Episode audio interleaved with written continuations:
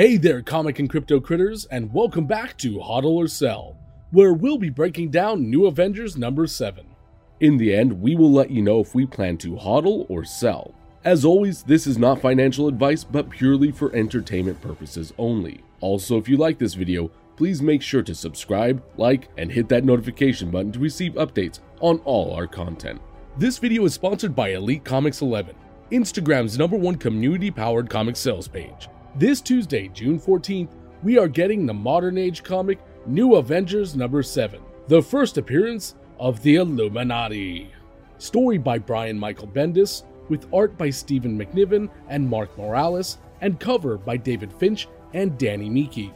In this comic, we are introduced to the Illuminati, a secret organization from the late 18th century who oppose superstition, religious influence, and abuses of state power. Well, hold on. No, nope, that's not right. That's not right at all. Uh, yes, here we are.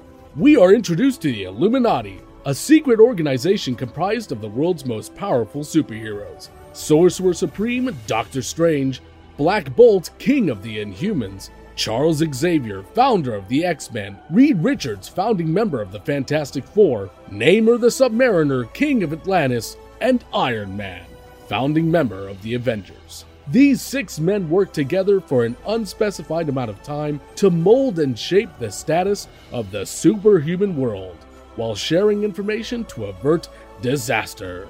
Spoiler alert the Illuminati made their MCU debut in the 2022 film Doctor Strange in the Multiverse of Madness.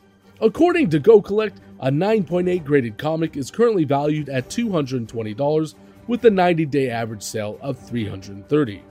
Before we give our final verdict, we want to remind you that digital slabs are now available at cherrycharts.com.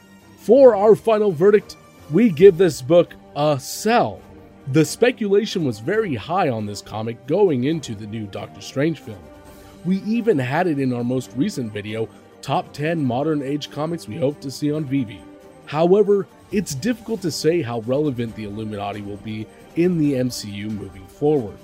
Popularity and relevance are what are very important with first appearance comics, and if the Illuminati do not continue to stay relevant in the MCU, it's difficult to say how well their first appearance comic will do in the long term. This is why it's likely best to focus your gems on more significant keys and grails. If you're looking to invest in some modern age comics with better upside, Vengeance Number 1, First Appearance of America Chavez, and All New Marvel Point 1 Number 1, First Appearance of Kamala Khan are safe books considering their future in the MCU.